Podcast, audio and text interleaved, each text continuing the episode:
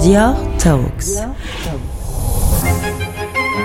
Hello, I'm Justine Picardie, and welcome to the second episode of the Dior podcast on Christian Dior and the women in his life. In this episode, recorded at the V&A in London last year, I'm talking to Oriole Cullen, the curator of the V&A exhibition Dior Designer of Dreams. We discuss three very significant women who worked with Dior from the time he set up his own couture house at the end of 1946. Firstly, his right-hand woman, Raymonde Zehnacker, who Dior described as my second self or my other self.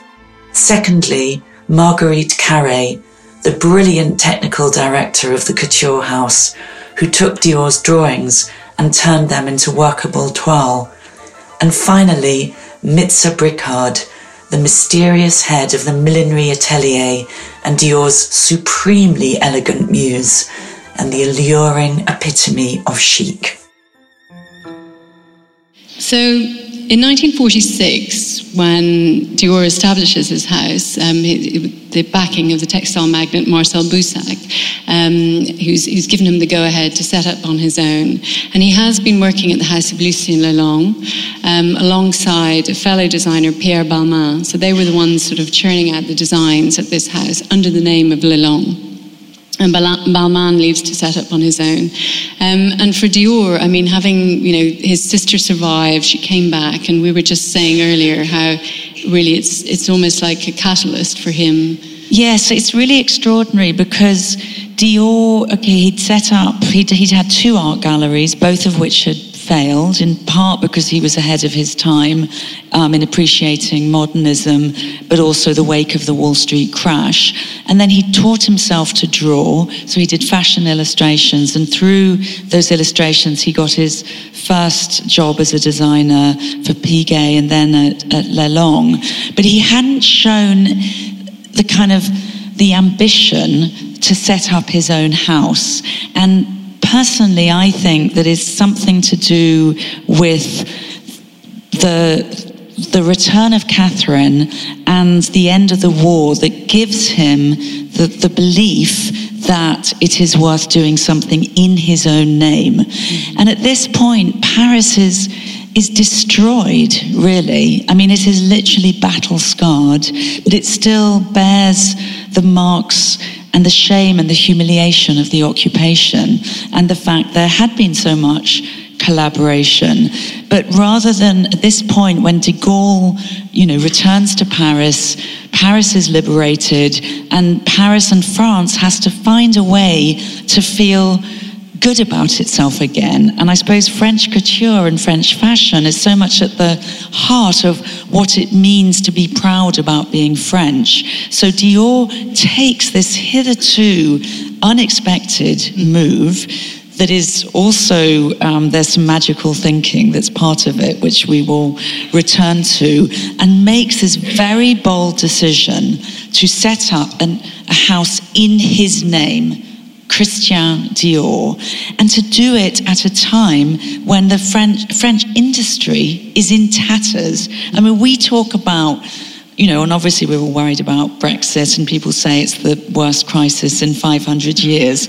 Believe me, if we'd been sitting here in 1940 or 41, you know, when bombs were falling on London, or if we'd been in Paris during the occupation, or indeed if we'd been in Paris in 44, 45, 46, when industry had been decimated, to take the decision to set up your own couture house is a bold and brave thing to do. Some might say foolhardy.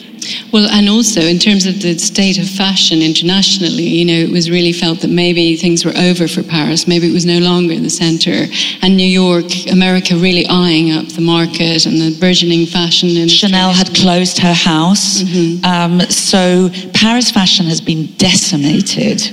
And this picture is so wonderful because you see Dior largely surrounded by women, um, though you know there is that one man who Jacques must be Prouet, yes, very who's important. very important. Yeah. But he's not part of our talk. He's not part of our talk. Sorry, Jacques. But the, there are these key women that I'm going to let. Mm-hmm um, introduced to you with her little magic My little thing. magic thing. So we have, first of all, Raymonde Zehnacker. And Raymonde was very important. She was um, at the House of Lelong when Balmain and um, Dior were working there. And Balmain actually asked her to leave with him because she was fantastic um, at sort of overseeing everything. And she said no because she had her eye on Christian. And so um, when he decides to set up, um, she sort of jumps ship straight away. And he talks about her as a second self. Um, and there's a nice quote in his autobiography where he says, It's difficult to define her exact position in my house.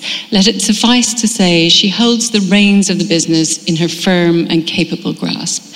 So she was, you know, all over the, all aspects of the house, but not only the business part, she was also very involved in Dior's personal life. Yes. Um, and, and sort of became quite inseparable. You know, she was really sort of his right hand person. And I think it's worth saying at this point, there was still such a taboo about being openly gay. Mm-hmm. And, you know, France was a Catholic country. Mm-hmm. Uh, Dior had had a Catholic upbringing.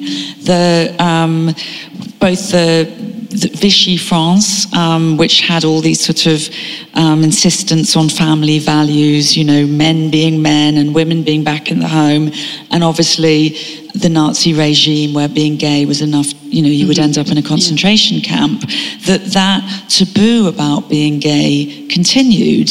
And so he needed walkers, he needed, you know, a beard. hmm Uh, which essentially, you know, she was. And his last boyfriend, Jacques Benita, remembered being told by people that if you want to, you know, this to succeed, you need to cozy up to, to Madame Raymonde. Yeah. You know, because she's the real power. So, and as we'll see maybe a little later on when we see Madame de la Haye, sort of her, her sway, um, and how she really sort of kept things running at the house, but also in Dior's personal life. Um, the next person is Marguerite Carré, and she is this lady here, and she was poached by Dior from the house of Patou, and she was incredibly exacting head of the ateliers. She was obsessed and possessed with the idea of, of making things perfect.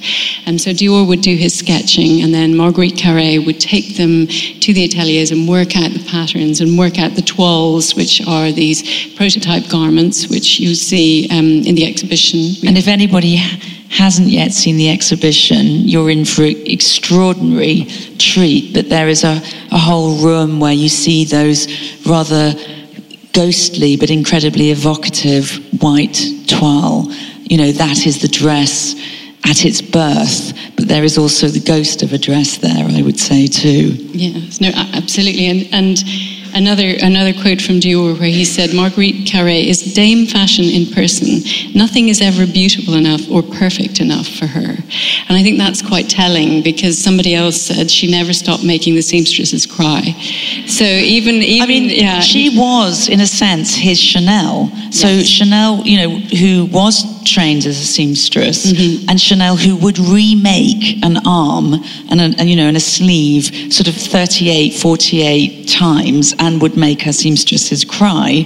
You know, Dior, who wasn't trained in, Mm-hmm. you know, in, in, he, he came to it through illustration and then he did learn. But in her, he had that, you know, the woman with the scissors and the needle with that exacting approach. Mhm. And it's really interesting looking at his sort of designs, particularly in the 1940s, where he's still really experimenting with some sort of strange asymmetric constructions and how she manages to sort of realize that vision. And that's one of the great things about the exhibition. Um, is that in the exhibition you will see some of Dior's um, drawings and designs from the time when he was at Lucien Lelong during the Second World War. And, you know, they're quite avant garde. And she turned those artistic you know, designs into real clothes. And there is such a skill in that. Mhm. The, the third of the trio is Mitza Bricard here. And she's a very interesting, mysterious character who worked at the House of Molyneux um, before joining Dior. Um, and he, he said of her, she's completely cosmopolitan in her elegance. And he felt that her inimitable extravagances of taste would balance his Norman temperament, and her presence in his house would inspire him to creation. So essentially, she's a muse. Um, she also has the title of being head of millinery, um, but I'm not sure how practically. But she always wore a hat with a veil. and there is something about her as this sort of veiled woman um, she's a very, very enigmatic character. Nobody really has got to the bottom of her origins. You know, we, we don't know how many husbands she had. No, exactly. And apparently she wasn't received in polite society. No, she was not received into polite society. She was seen as a sort of demi-mondaine courtesan, um, and, you know, veering slightly towards bad taste. Yes. And that's what's so great about this picture that, you know, Dior had such perfect bourgeois kind of impeccable credentials and perfect taste. Um, but that little element of the sort of the, the, the unknown, the mysterious, the slightly unacceptable you see in Mitza, mm-hmm. the Sphinx. Yes, and she always wore jewels day and night. And she always wore leopard print. And, and she always wore a veil. and Bettina Ballard, someone we'll come to a bit later, um, American fashion editor, said Mitza was a rare phenomenon in that she'd eliminated all other interests in her life. She understood only extravagant elegance, exactly the right attitude for haute couture. And there's a nice tale in um, Ballard's autobiography where she talks about Mitza coming to visit her in the countryside. And even though Dior, of course, loved gardens, she said Mitza turned up in her country jewels, which were sapphires, apparently. And, she and her country shoes. Country shoes, which were pale alligator skin heels. And so she sort of looked at the cobblestones outside and wavered and then drew her foot back into the parquet flooring, and that was as close as she got to. But you see, I think that Mitza is, you know, if you've got Catherine at one extreme, which is this heroine of the resistance, a woman who knew how to garden, you know, who'd suffered, but who kind of, as it were, was grounded. Mitza, nobody really knows what she did during the war. She pro- didn't have a very good war, really. Mm-hmm. Um, I think it is safe to say. But this idea that somehow you could exist simply in a bubble of elegance and glamour, that you can exist without a past, mm-hmm. um, it is this very particular idea of fashion at its most some would say absurd, or mm. you know, you might say pure.